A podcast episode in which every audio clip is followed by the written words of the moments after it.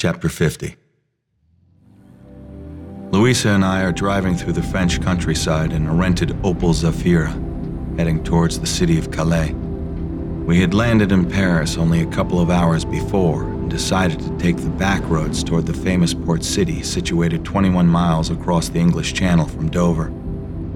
When people talked or wrote about Calais nowadays, it wasn't about the city's rich heritage or its fine lace industry or its watchtowers, forts, and museums, nor about Rodin's famous bronze, the burghers of Calais, standing majestically in front of its town hall. Sadly, Calais was now referred as home to the jungle, the makeshift camp where the world's disenfranchised and persecuted were holed up in miserable colonies, living a modern, hand to mouth version of the Dark Ages. Ripped from their homes and belongings, forced to flee from every corner of the globe, these diverse and incompatible peoples, call them what you will, exiles, emigrants, or refugees, shared one common goal finding a safe place to work and raise their families. Their golden fleece was asylum in the UK, where so many others before them had been given the opportunity to restart their godforsaken lives. They were willing to jump on trucks, grab onto moving trains, sneak onto ferries, anything, no matter the risk to their lives, in order to cross the English Channel to the Promised Land. Louisa is asleep next to me in the shotgun seat, her head leaning against the window. I glance at her catnapping face, and the heart wrenching truth becomes evident to me. I can't live another day of my life without her at my side. We have morphed into one being. All I can think about is pulling off the road into one of the sunflower fields we're passing by, covering her with passionate kisses and joining our bodies into one. For the first time in my life, I'm not in charge of my own destiny. Love is. Her love. Oh, God. I don't want to lose her. Ever. I'm driving now from my vantage up in the air, but it seems as if the car is going where it wants to, and I'm just following along from high above. With my view, I see our rented car veering off the road as if in slow motion and heading into a field of sunflowers. Then I'm back in the driver's seat, braking calmly, bringing the car to a stop in head high sunflower plants. I turn to Louisa, who is sitting up and laughing. The car doors open and she takes off through the field, running joyfully like that day at Bear Mountain. Every time we find ourselves in the country, we want to run and play. I hurry after her, impatient to hold her in my arms again. She's up ahead, but I can't see her through the countless stands of sunflowers. I'm running hard, chased by buzzing bees and dusted by showers of dark yellow pollen from the shaken sunflowers. I somehow get one last glimpse from on high the field we're in looks like a single patch of a golden quilt. Suddenly, I stumble on an irrigation pipe and fall down on the ground. Louisa continues running, and I'm happy for her. I turn onto my back and look up through the towering sunflower plants and try one last time to imagine myself up high, soaring above everything on my hang gliding heart. But that vision disappears in a flash when I hear Louisa's terrifying scream somewhere in front of me. I jump to my feet because her scream is anything but playful. It's panicky and aching. I hear a second, more desperate call for help. I start running through the field of sunflowers towards her cries. Something has gone terribly wrong. I come out into an open patch of land bordered by a row of tall cypresses. Louisa is standing next to a ditch at the far edge of the field, sobbing to herself. I walk up beside her and put my arm around her. Her face is frozen in a painful grimace, trembling and unnerved. She points down at the bottom of the ditch where a man is lying face up in the mud, his eyes frozen wide open. I go down there for a closer look. The corpse is covered with flies and mosquitoes. His skin is caramel colored, and his tattered clothes are those of a Mideast migrant worker. He must have died during the night, I say to Louisa. Sorry you had to see this. Please don't touch him, she says. She motions for me to get away from the terrible specter of the corpse. When I climb out of the ditch, she puts her arms around my waist and pulls me to her. I hug her tightly, feeling her shiver uncontrollably. Without exchanging another word, we walk back to the car arm in arm and drive away from the field in heavy silence. As we get back on the road to Calais, we are deadly quiet. The reality of the unfortunate man dying in a ditch far away from his homeland is too much for Louisa to bear. She starts crying again, even harder than before. I pull the car off the road onto the shoulder, leaving the engine to idle, and take her in my arms. She moans softly as if she's hurting inside. The private thoughts that are bouncing around inside her mind gush out one sobbing confession. I don't ever want to die alone, she says. You're not dying as long as I'm breathing. Just in case it ever happens, don't leave me to do it on my own. I want to have a loved one to be there with me. Promise. I promise. Oh, come on, enough crying, please. I want to go home. I don't think I can go on. Yes, you can. You said you wanted to come with me. We've made it this far. We're not going back without finding Lev and getting him out of this place. I think he's in one of the camps around here. We're close now. Come on, my love. Let's keep going. Okay, says Louisa with a long sigh.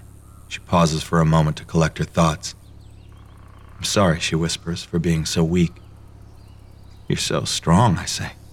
My stomach is churning too, but we must go on. I pull the car out on the road again, though everything seems darker and more threatening. Here we go, I mumble with a heavy heart. I privately wonder if we're really ever going to find Lev. Fortunately, just then I spot a large campfire through the trees of a thick forest, pull the car over and park. Hand in hand, we start our search for Lev in this part of the jungle. Chapter 51 As we walk along a muddy road through massive trees that filter out the day's last sunlight, it's hard to believe that we are only a few miles from a modern European city. Judging by the tracks on the ground, a small bulldozer has carved out that narrow road, clearing away fallen branches so that pickup trucks can roll through the forest and reach the refugees with supplies.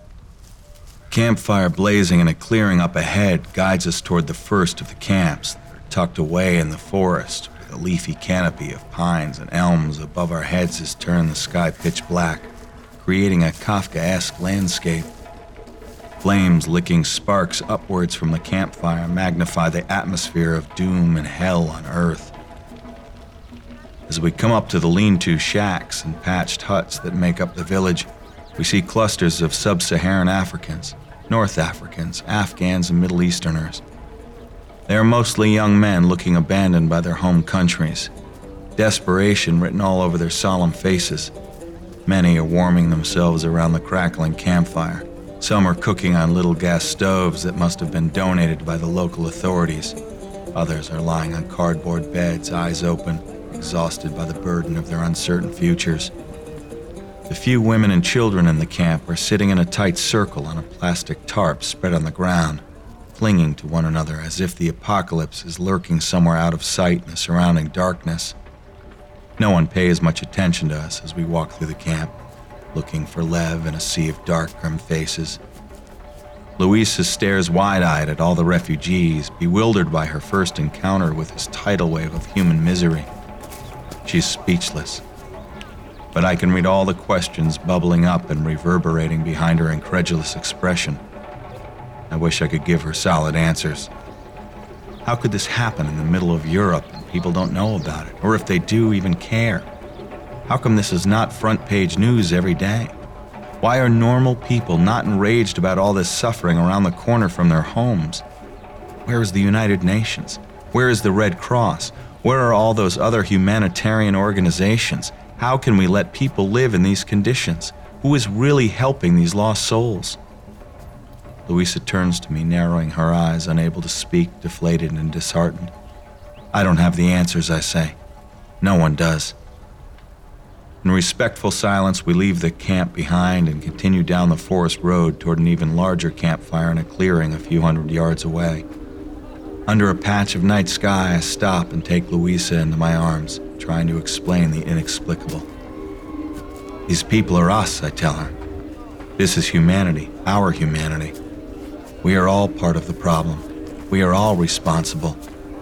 We can land men on the moon and annihilate each other with nuclear bombs. We are beautiful and monstrous, inspiring and shameful, generous and treacherous. We're human, and we can't change human nature. We kiss under the starlight. But we can make a difference, I whisper. one person at a time. I firmly believe that. It's why we're here and looking for Lev. We are making a difference, you and I, together. She's overwhelmed and moved to tears. I hold her tight. I understand, I say, how hard it is to be a witness to all this agony and go on with our lives pretending as if nothing had happened. Is it a bad time to tell you how much I love you? She says, drying her eyes, and how much I admire you. It's the other way around. If you weren't my life, I probably wouldn't be here now. I inspire you. Our love is my fuel, it gives me courage. She laughs, that refreshing, innocent laugh of hers, so unexpected to hear in the midst of all the hopelessness around us. Taking my hand in hers, she kisses my fingers. Then she tugs me forward, having regained her composure. The next camp looks bigger, she says, like it's been here longer.